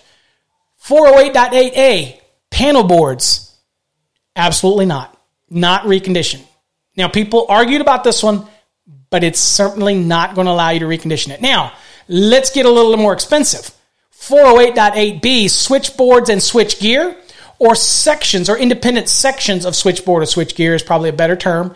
Yes, those can be reconditioned under the manufacturer's guidance and they'll give you direction on what to do. Uh, 410.7 luminaires, lamp holders, and retrofit kits. No, no reconditioning can go on that. 411.4 listed low voltage lighting systems or lighting systems assemblies from listed parts no, not going to happen. Those low voltage lighting systems, not reconditionable. Now, 490.49, switchgear or sections of switchgear, yes, it is reconditionable. Now, now these are going to be pretty no brainers right here. 695.10, fire pump controllers and transfer switches. Absolutely not. Too much is relied on these that we're not going to allow you to recondition those um, again, transfer switches and fire pump controllers, not going to happen as applies to 695. Okay, not going to do it. 700.5C, automatic transfer switches, nope. Can't recondition them. 701.5C, automatic transfer switches for legally required standby systems, nope. Not going to recondition them. 702.5, transfer switches for optional standbys, like what you would get for your dwelling. Well, you probably figured it. Nope, no recondition on those. 708.24 transfer for critical operations or COP systems. Again, just think transfer equipment. Absolutely not. It's not going to be reconditioned at all. Now, you're probably going to say to me, but Paul, is it reconditioning if I replace one piece on it? Well, I'll let you worry about that with your AHJ because if it's not working and you're adding something to it to get it back to working, then that to me kind of constitutes reconditioned. Now, remember what I said about reconditioned? If it's under, uh, let's say, like an industrial establishment and you have maintenance crew and they're routinely fixing things, then it might not be something that's considered reconditioned. It might be something that they do as part of their normal co- course of maintenance and, and, and work. Okay, so again, being reconditioned, you know, you have to look at the rules independently to see whether or not it's going to apply or not. So when we're talking reconditioned yes or no, this is just broadly yes or no. Okay. Each one, if it really applies to you, go look at it more closely and work with your AHJ. But remember, most of these, like transfer switches, you know what? They're just not going to be, you know, reconditioned. Okay. They're just, they're not going to do it. The manufacturers are not going to put their warranty behind the product for you to recondition it. But talk to the manufacturer See what they say about it. At all fails, always go to the manufacturer and ask. Communication equipment. Again, yes, in some applications, as long as you meet all of the marking requirements in 110.21a2, if you meet all that, then yeah, we'll let you do some of that. It's not a problem. Okay? All right. 210.52c receptacles at countertops and work surfaces. Okay. Now, revisions were clarified that receptacle outlets installed for countertops and work surfaces, and that is under 210.52c, are not permitted to satisfy the requirements for receptacle outlets placement for wall spacing in 210.52a. So, what are we saying here? In your mind, you have a counter, and I have a receptacle on the counter. Okay. And it's serving the counter. Well, now I have a wall space that's between the counter and let's say a door. And that wall space is two feet wide. So 210.52 is going to require a receptacle there because that's the normal wall space. Okay, we have counter space and we have wall space. Now, you might say, well, that wall space, why am I going to run a circuit? Why am I going to run one of my cables all the way over there for that? I mean, it's right there. So let me just drop out of the counter and hit it. It's right there. Well, not going to work, okay? In a sense of the circuit is fine. If it's small appliance branch circuit and that's in the kitchen, drop down and hit it all you want. That's not going to be the issue. The issue is with this is that the countertop surface receptacle is not permitted to actually satisfy that receptacle. So this is not about the branch circuit because if it's in the kitchen, small appliance branch circuit allows me to hit the countertop and hit the other receptacles in the kitchen. That's not what we're talking about. We're talking about that two foot space that requires a receptacle. This is you looking at it and going, I'm not going to put a receptacle there. I've got one on the countertop. It's within six feet of the door. It can serve the countertop and it can serve that one. This is what it's saying. It says no. So you're going to have to come out if you want. It's in the kitchen. Let's say I'm going to come out of that countertop receptacle. I'm going to drop down and hit that receptacle. This is very much about the receptacle being there, not the fact that it's on the small appliance branch circuit, because that's okay. Okay. It's just the fact that you can't say that that countertop receptacle can keep me from having to put a receptacle on that wall space. That's what this is all about. Okay? All right. Hopefully, I made that very clear. Again, receptacle outlets installed to serve the countertops and work surfaces in kitchens, pantries, breakfast rooms, dining rooms, and similar areas cannot be considered as receptacle outlets required by 210.52a anywhere else. Okay? But that is dealing with the ones that are the countertop. Okay? That's the outlet. If it's to serve a countertop, then the one that you still have to have the ones that serve the wall space requirement. Now they might be on the same circuit, but these are we're talking about the placement of receptacles. That's what this rule is dealing with. Okay?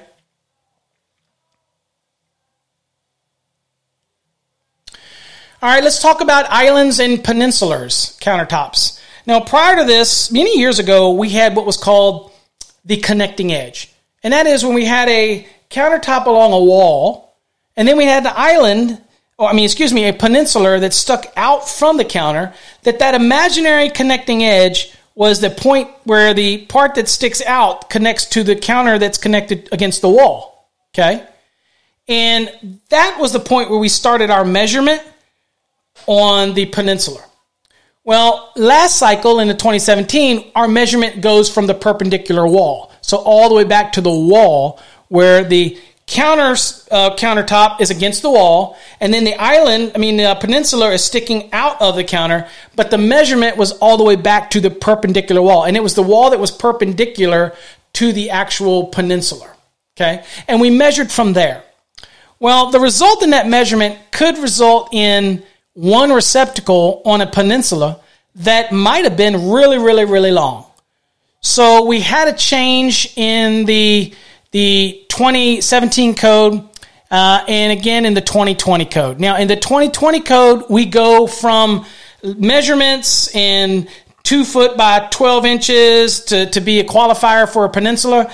Now we've moved into a square footage calculation, okay, in order to do that, determine how many we need. Okay? So, again, previously how we measured it was across the top. And as long as the peninsula, for example, had a 24 by 12 inch or greater, uh, 24 in the long dimension, 12 in the short dimension, okay, then we'd have one receptacle. And it didn't matter how long it was. All right? Well, now we have a change that is going to be targeting getting more receptacles on those islands and more receptacles on those peninsulas. Okay? So, again, let's look at some of the rules here. So, here's how it's going to work. Again, islands or peninsula, because it's all based on square footage now. At least one receptacle is required to be installed or provided for the nine square feet or fraction thereof of a countertop or work surface. So when we say nine square feet, that'd be a three by three island or a three by three peninsula If it was nine square feet or fraction thereof. So if it's eight square feet, that's a fraction thereof. So you're going to have at least one on that island or peninsula. Okay? And to supply, to, to feed that work surface. That's your first one. Now, an additional receptacle is going to be required for every additional 18 square feet or fraction thereof on the countertop or work surface. Okay, so now when you do this, at least one of those receptacles has to be located within two feet of the outside end of the peninsula. So if we're dealing with the peninsula and we've got the one in the nine square feet, and let's say we have an additional 17 square feet, uh, an additional over the 9, then I'm going to need at least one more because 17 would be a fraction thereof of 18. So now I need two receptacles. Well, one of them has to be within two feet of the outside edge of the peninsula. Okay? So at least one. The additional one can be placed anywhere I want it to be. Okay? Anywhere that I want it to be whether I'm the designer or whatnot, whoever can place it anywhere they need to be. Could they theoretically both be placed at the same location on the end? Probably not what we want, but nothing prohibits that application to do that. All right, so let's say I have a seven foot by four foot island, okay, in the middle of my kitchen. How many receptacles is now? Well, well previously I would only require one. Unless, of course, I had a sink in the middle and divided into two separate spaces, and both those separate spaces was 24 by 12, then I'd have to have one for each separate space. Okay. And of course, it had to do with how much space behind the sink and all this kind of stuff. We've totally gotten away from that now. It's all based on square footage. So if I have a seven by tw- uh, four foot island, okay, that is seven times four, that's 28 square feet. Now take the 28 minus the nine, okay, and that equals 19. Well, remember what it said? You have the one for the nine, and then each additional 18 square feet or fraction thereof. Well, I have 19 additional. So that's one for the 18, and that extra one foot, that is a fraction of 18. So that starts another 18. So it's nine feet, then it's 18 feet, and then it's another 18 feet, or fraction thereof. So in this case, I need three receptacles on this island. And you place them where you want them on an island. Okay. Now, already I can tell you right now, people gripe about there's not enough room to put them on the island anyway, or people don't want them on their island. I get it. But reality is, this is going to require more receptacles out there to think about. Okay. So that's how that works. Uh, my audio's off. I, again, I I can't control the audio, so we're just going to kind of keep going with it because I really not going to stop now. All right, so now let's talk about a peninsula. Same concept. So we measure the peninsula from the connecting edge out, let's say it's seven feet, and then the counter is three feet. So that's seven by three. So that's seven times three is 21 square feet. Okay, now take your 21 minus the nine because we're required to have one for nine anyway. Okay, so that is that one for nine. And so 21 minus nine is 12. So now I'm required to have an additional receptacle. Now, the first one has to be within two feet of the outside edge of the peninsula. And then I have the second one, which again, I'm permitted to place anywhere that I want on that peninsula. Okay. So again, that's kind of how it, how it works out. So if I had a, so let's look at the big picture here. If I had eight square feet, only one receptacle. If I had nine square feet, only one receptacle. If I have more than nine square feet, uh, up to 27 square feet, which is the nine plus the additional 18, then I'd have two. Okay. Now, if I have 28 square feet, then uh, then I'm going to have another receptacle. So that would be three receptacles. So again, that's how it works up all the way. Again, so nine for the first one, and then every 18 feet thereafter or fraction thereof is going to require an additional receptacle. Okay.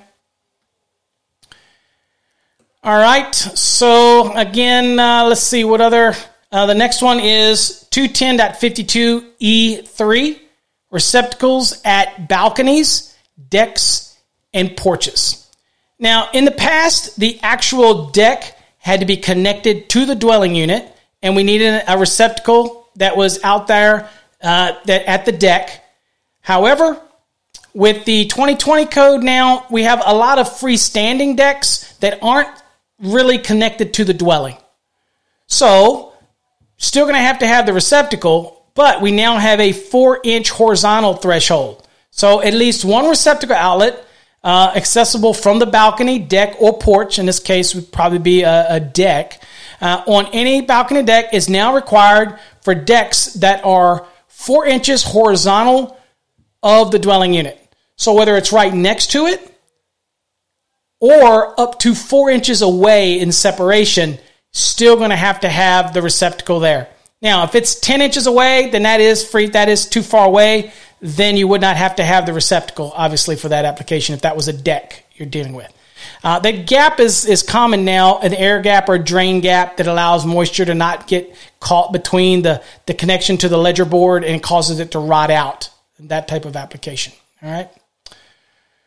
Um, receptacles for meeting rooms. Now, you probably remember in 2017 that we had this new way to calculate receptacles in meeting rooms because prior to the 2017 code, there was no requirement to have receptacles in meeting rooms. But we know that we've got our laptops, our cell phones, we're all this stuff, so we end up trying to find receptacles, and then we got extension cords, and we're daisy chaining, and all this type of stuff around. Well, that was resolved in the 2017 code. But however, it only seemed to apply to square and rectangular shaped rooms, but we have a lot of round rooms. So we've changed it now to not just be specific to square and rectangular rooms. There's a lot of round rooms being utilized. So the previous language in 210.71b2, when it was talking about floor receptacles, basically was interpreted as being only applicable to square or rectangular, not round meeting rooms. So to clarify that, oh, and also 210.71 has now been moved to 210.65. So it's now been moved back closer to the receptacle requirements rather than on the other side of, of lighting outlet requirements in 210.70 because moved back near receptacles. Okay. It's a better location to harmonize with receptacles. All right. Because that's what we're talking about. So the revision now deals with non rectangular rooms in general. Okay. So it says floor outlets now applies to meeting rooms with any floor dimension that is 12 feet or greater in any direction. Okay? So, no matter any direction I go, if the room is 12 feet or greater, then it's going to have the floor receptacle requirement where we're going to have to have those floor receptacles. Okay? Um, let's see here. Also, remember that the receptacles, at least one of the floor receptacle outlets, uh, serving receptacles uh, located at a distance not less than six feet from any fixed wall allows for you to be able to get in and out. So that's the reason why we have those requirement for them to be at least six feet away from a fixed wall so that you won't trip over it. Uh, and the receptacles out there, then you won't be more inclined to run cords from the wall, fixed wall, over to uh, maybe a projector or something like that. Now, it can be more than six feet away. It can be in the middle of the room if you want it. Obviously, put it where the projector is going to be. But again, that's all design, and so that's all kind of governed uh, by the designer and everything that they're doing for that as well. Okay. Uh, another change that took place uh, in the 2020 code was to 215.9 GFCI protection for feeders. Now, Revisions provide correlation with GFCI protection requirements in 210.8 by removing the existing limitation of feeders to provide the GFCI protection uh, to only 15 and 20 ampere receptacle uh, branch circuits. So in this case now, I can actually have a feeder that is protected by GFCI. Okay. And the feeder protects everything downstream. All right. And it's protected. They're all considered GFCI protected. Okay. So again, kind of one of those changes that took place for feeders in 215.9. So again, just wanted to add that in there that that makes a change. So in this, I could have, for example, a panel, and this panel is going to handle boat hoists. Uh, maybe it's going to handle the outside air conditioning unit. Remember that outlet needs to be uh, supplying it. It's got to be AFC, uh, GFCI protected now. Okay. Well, I could put a feeder uh, GFCI in, and that entire panel, everything on it is now GFCI protected. Okay, I could do that. Um, or I could do traditional way. Again, I could put additional, uh, you know, GFCIs in the individual panel itself. But again, I have the allowance, and it says it used to have, say, feeders supplying 15 or 20 amp rated branch circuits permitted to be protected by GFCI installed in a ready accessible location. Uh, now it says feeders are permitted to be protected by GFCI installed in a readily accessible location in lieu of the provisions for such interrupters as specified in 210.8 and 590.6b uh, a. So what is this telling me? I can protect the entire feeder now if I want. Now, you're going to have to weigh the price of buying a bunch of individual GFCI devices or whether or not you can buy a GFCI uh, breaker that feeds a panel. Which do I want to do? Well, if you add it up, it's probably cheaper to buy the breaker for the feeder than it would be to buy all the individual ones in the panel. Okay? So, different things to look at um, and how to apply it. All right. Well, let's go on and stop here because again, I'm at oh, I don't know what the time is uh, on this thing. I think I'm at oh, I don't know what the stream was. Uh, almost two hours for this stream. Um, so um, that's kind of uh, covering up to that point, and of course, we'll have another one later that's going to continue on from here. So hopefully you got something out of that. So uh, for all of my folks that are over on the podcast, I'm going to end the podcast. And for those that are on the video stream, I'll answer some questions that you might have up to this point. So again, sorry for the extended podcast uh, for those over there listening, but uh, I appreciate you hanging in there with me. Till next time, stay safe. And for those on the video stream, stay tuned. We'll answer some questions in that application as well. Okay?